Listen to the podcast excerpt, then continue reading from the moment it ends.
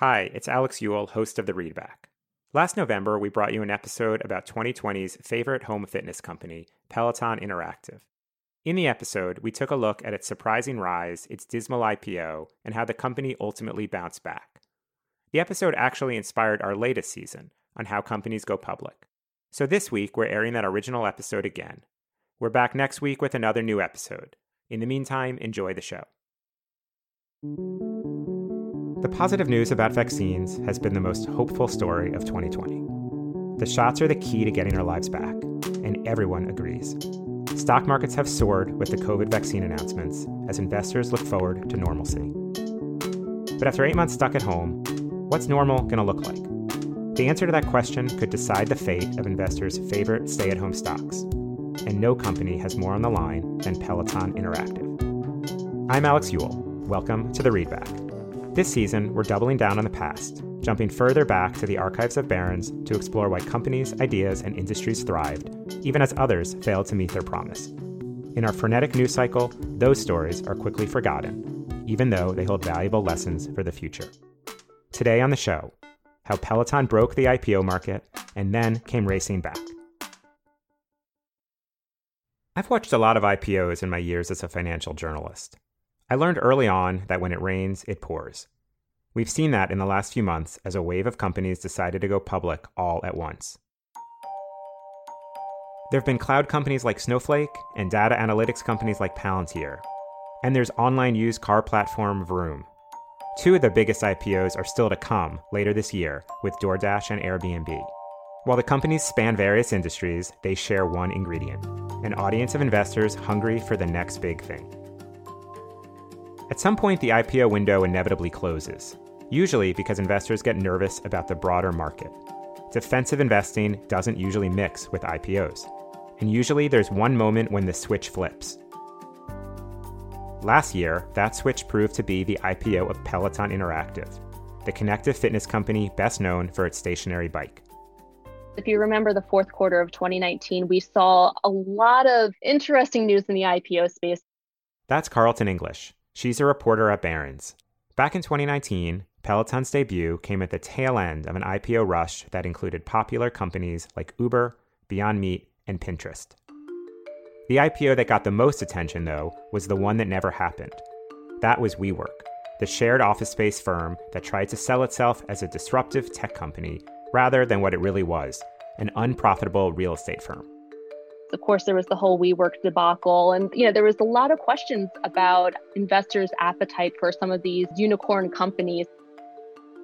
By the time Peloton was ready to list its stock in September 2019, it faced a more skeptical market. Big promises were no longer enough. In its IPO paperwork, the company said, We are a technology company that meshes the physical and digital worlds to create a completely new, immersive, and connected fitness experience. A nice idea, to be sure, but many investors couldn't put aside years of fitness fads like the Thighmaster, ab rollers, and Bowflex. Every single time you squeeze Thighmaster, you strengthen and tone right where you need it. So it's easy to squeeze, squeeze your way to shapely hips and thighs. They all had their moment and their catchy ad slogans, and they were all still eventually forgotten. Peloton had something different cool new technology. But that came with a high price tag there was a lot of cynicism about it. And, you know, I'll count myself as one of those people saying, you know, $2,000 bikes, $4,000 treadmills, who's buying this? Obviously, uh, IPOs have been in turmoil. Peloton is down again today after slipping in its public debut, raising questions about valuations and the investor climate. Peloton, when it went public, it was valued at about 8 billion, raised about 1 billion. And its IPO price is 29 bucks a share, but its first trade was 27. So generally that's looked at as an unsuccessful IPO. When investment bankers price IPOs, they're hoping to see substantial gains on that first day of trading, like 20% or more. When a stock falls on that first day, it's a failure. There's even a name for it a busted IPO. Gosh, you know, I really thought Peloton was going to do great. I always like an IPO price that you always want to pop on the first day. So I think it was it would have been a little smarter to price at the lower end of the range and hope the market rebounds from that. The rest of 2019 proved to be volatile for the company and the stock, which fell as low as $22. and it all came to a head just before the holidays when Peloton ran its now infamous TV ad. A Peloton? Give it up for our first You know, the one that featured a man giving his partner a Peloton for Christmas. Let's do this. The ad hit a lot of nerves around gender roles and quickly went viral. in the weeks following the IPO, the company also, you know, just had some problems. There was that controversial ad that ran around the holiday season. The fourth quarter was just a really tough time for the company and the stock, I should say, to get its footing. As I watched this all unfold, I couldn't help but think back to the first time I spoke with John Foley, Peloton's co founder and CEO. In 2014, the company had sent me a review copy of their bike. I was a lifelong cyclist, but the spinning movement had never really stuck for me. I had taken a few classes over the years, but at $35 a pop, I was more than happy to stick with my road bike. The Peloton was different, though, starting with the giant tablet attached to the bike. When I talked to Foley then, he had recently left his job running Barnes & Noble's website. That business wasn't exactly a home run, but it was a learning opportunity. He left to apply technology to a different, if slightly first world problem getting shut out of classes at SoulCycle, the popular spinning studio. Hi, I'm John Foley, founder of Peloton. We set out 18 months ago with one simple goal. We wanted to bring high energy indoor cycling class experiences to your home.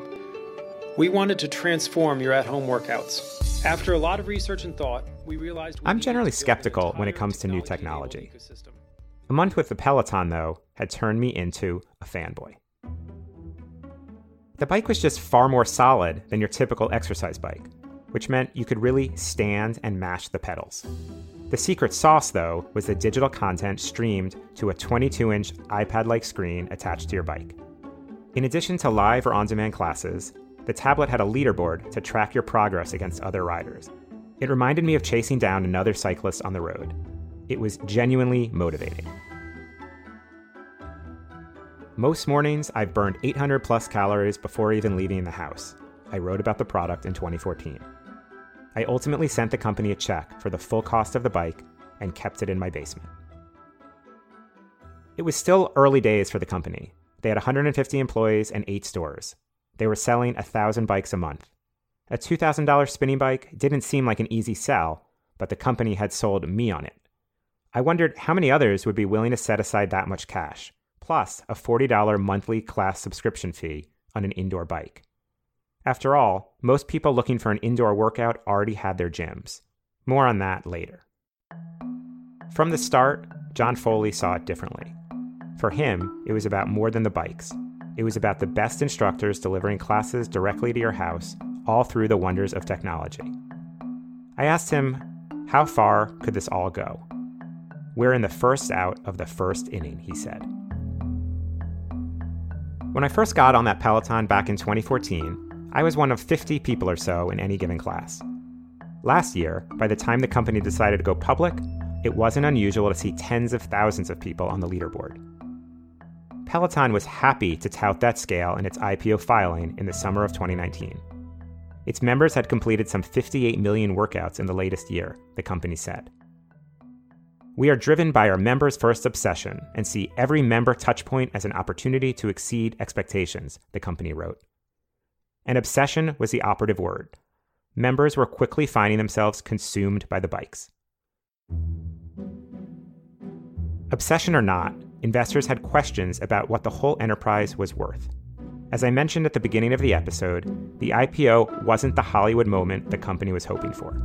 The stock fell 12% on its first day of trading. I interviewed Peloton CFO Jill Woodworth as the stock was falling that day.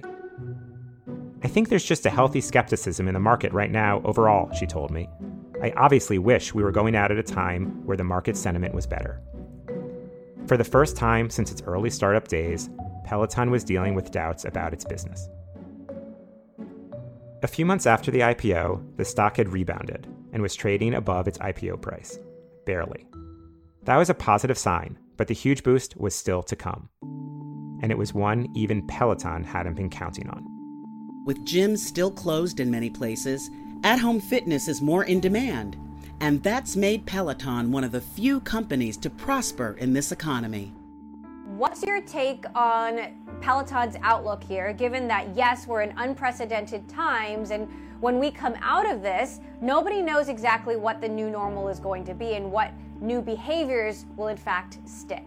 What we saw here is the tip of the iceberg, and I think the category's got a lot more room to grow. We did see Peloton post much better than expected fiscal fourth quarter results on both the top and bottom lines. That company actually swinging to a quarterly profit for the first time in the company's history as a publicly traded entity. COVID has obviously helped give some tailwind to the migration of working out at home. That's Jill Woodworth, who's been the chief financial officer of Peloton since 2018. She notes that the company now has over 3 million members. That's spread across 1.3 million connected fitness devices. Each bike or treadmill requires a subscription, but it can be shared among multiple members of a household. We've grown our sub base over 100% every year for the last six years. Peloton remains a niche product compared to, say, an iPhone, which sells roughly 200 million units a year. But let's put it into perspective. More than a million Peloton members can theoretically take a class all at once now. Compare that with the 30 people that fit into a traditional spin class studio. That's the math that Peloton has been pushing since I first learned about the company six years ago. We bring health and fitness and wellness to a very large community. And the fact that we have created a convenient and immersive solution that people use and then people are engaged in. You go through phases where you're really engaged in a fitness program and then you fall off the wagon. Because we have so much new programming, new software updates, we're always trying to encourage people to get back on the bike. As Peloton CFO, Jill spends her days tracking numbers much in the same way that Peloton members can track heart rate, energy output, and their pedaling speed. But of all the numbers, there's one she's particularly focused on. I would say member engagement is our absolute most important KPI that we track. KPI stands for Key Performance Indicator, and it's the way businesses gauge their success. A retailer might track how many shoppers end up actually buying a product or how much they spend on each transaction. Both figures are a proxy for customer satisfaction.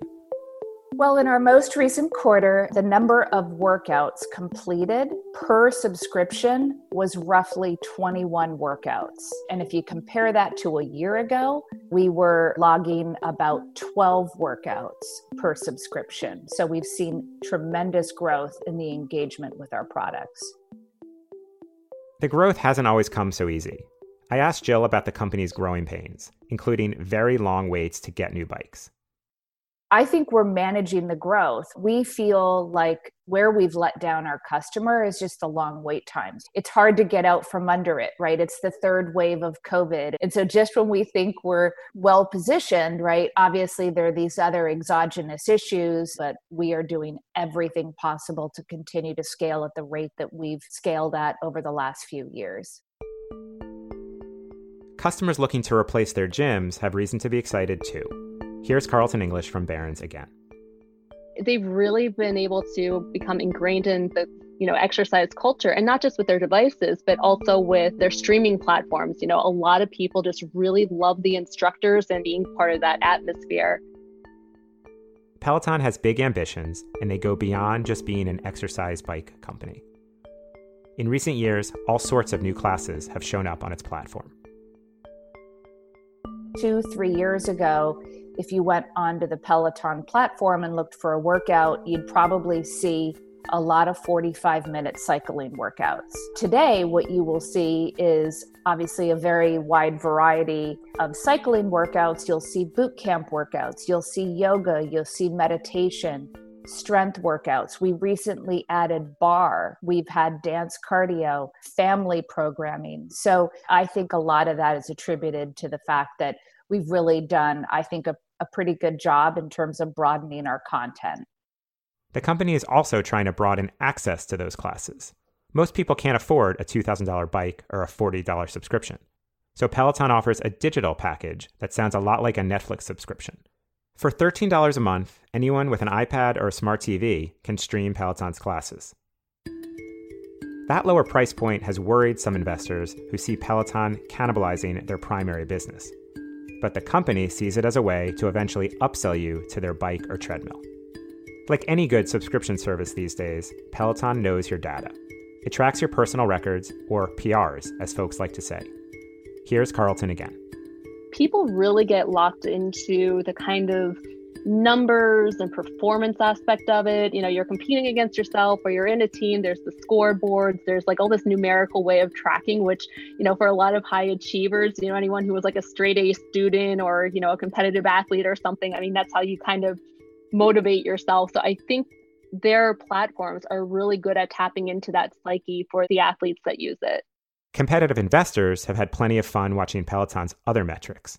I'm talking about the financial ones like revenue, membership, and retention. On that front, Peloton has led the pack of the stay at home group of stocks. Here's Jill. So, our first quarter in 2019, our revenue was $112 million. In Q1 of 2020, our revenue was $228 million. In Q1 of 21, which was the quarter we just reported, was $758 million. So in 24 months, our business has grown nearly 7x. The question now is what happens once the pandemic eases? something that finally seems possible with all the good news about vaccines. The day Pfizer announced its successful trial results, Peloton stock fell 20%. It's since recovered some of those losses, but the issue remains. How many of our lockdown habits will stick once things return to normal? Here's Carleton again. The stock, I mean, obviously, it has had quite a run up, up, I think, more than triple since the start of the year. Definitely looking a little expensive, but as we continue to be in different phases of lockdown, I think there's a lot of people that are still interested in buying, whether it's the bike, the treadmill, there's that rumored rowing machine that seems to be out there. So I do think that there's still some good prospects for the company as well. I don't know that we'll see another year like 2020 has been, of course, but you know, there is still room to grow, I think. My sense is Peloton's rapid growth will come to a halt for a few months as people get vaccinated and start exploring the outside world again. I expect we'll get back to normal faster than we think. But our new lockdown habits aren't going away.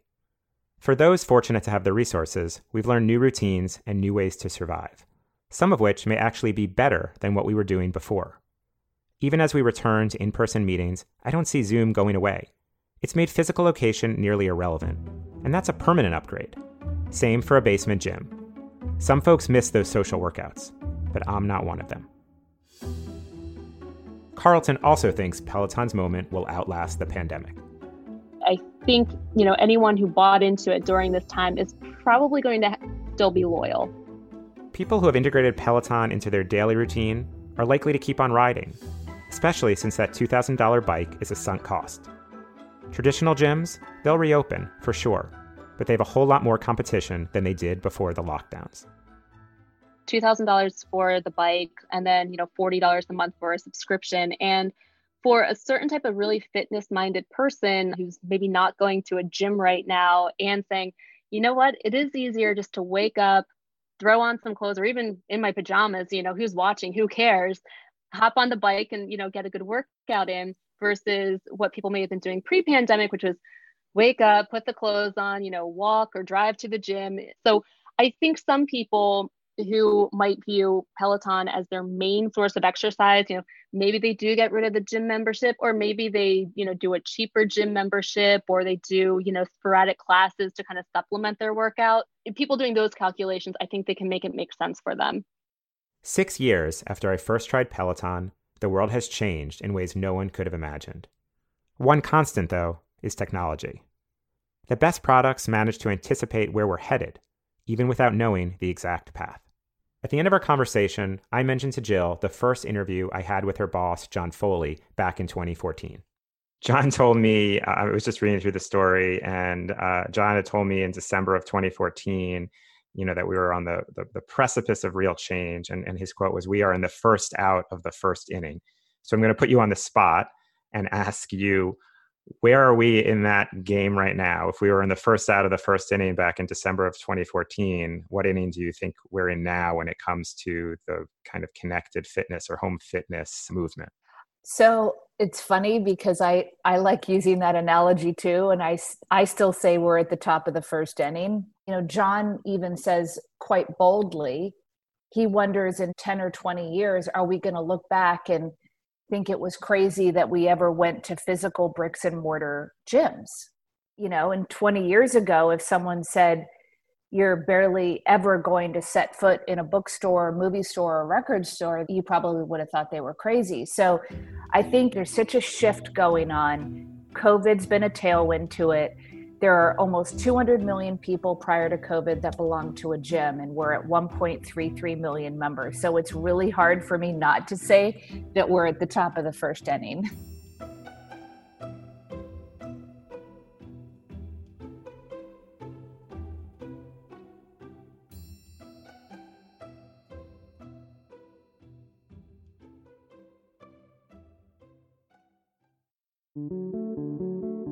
Thanks for listening to the Readback. If you're a new listener, welcome. If you've been listening for a while, we're glad to have you back.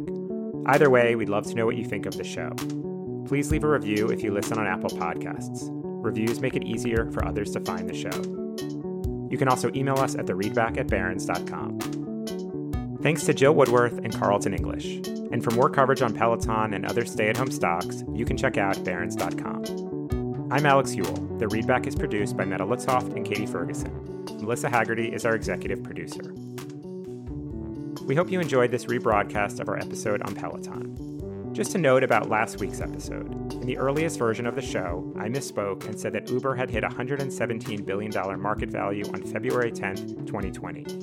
It was actually 2021. The episode has been updated. Next week on the show, Casper thought outside the box when it came to selling mattresses. Why was its IPO such a snooze? We'll be back next week.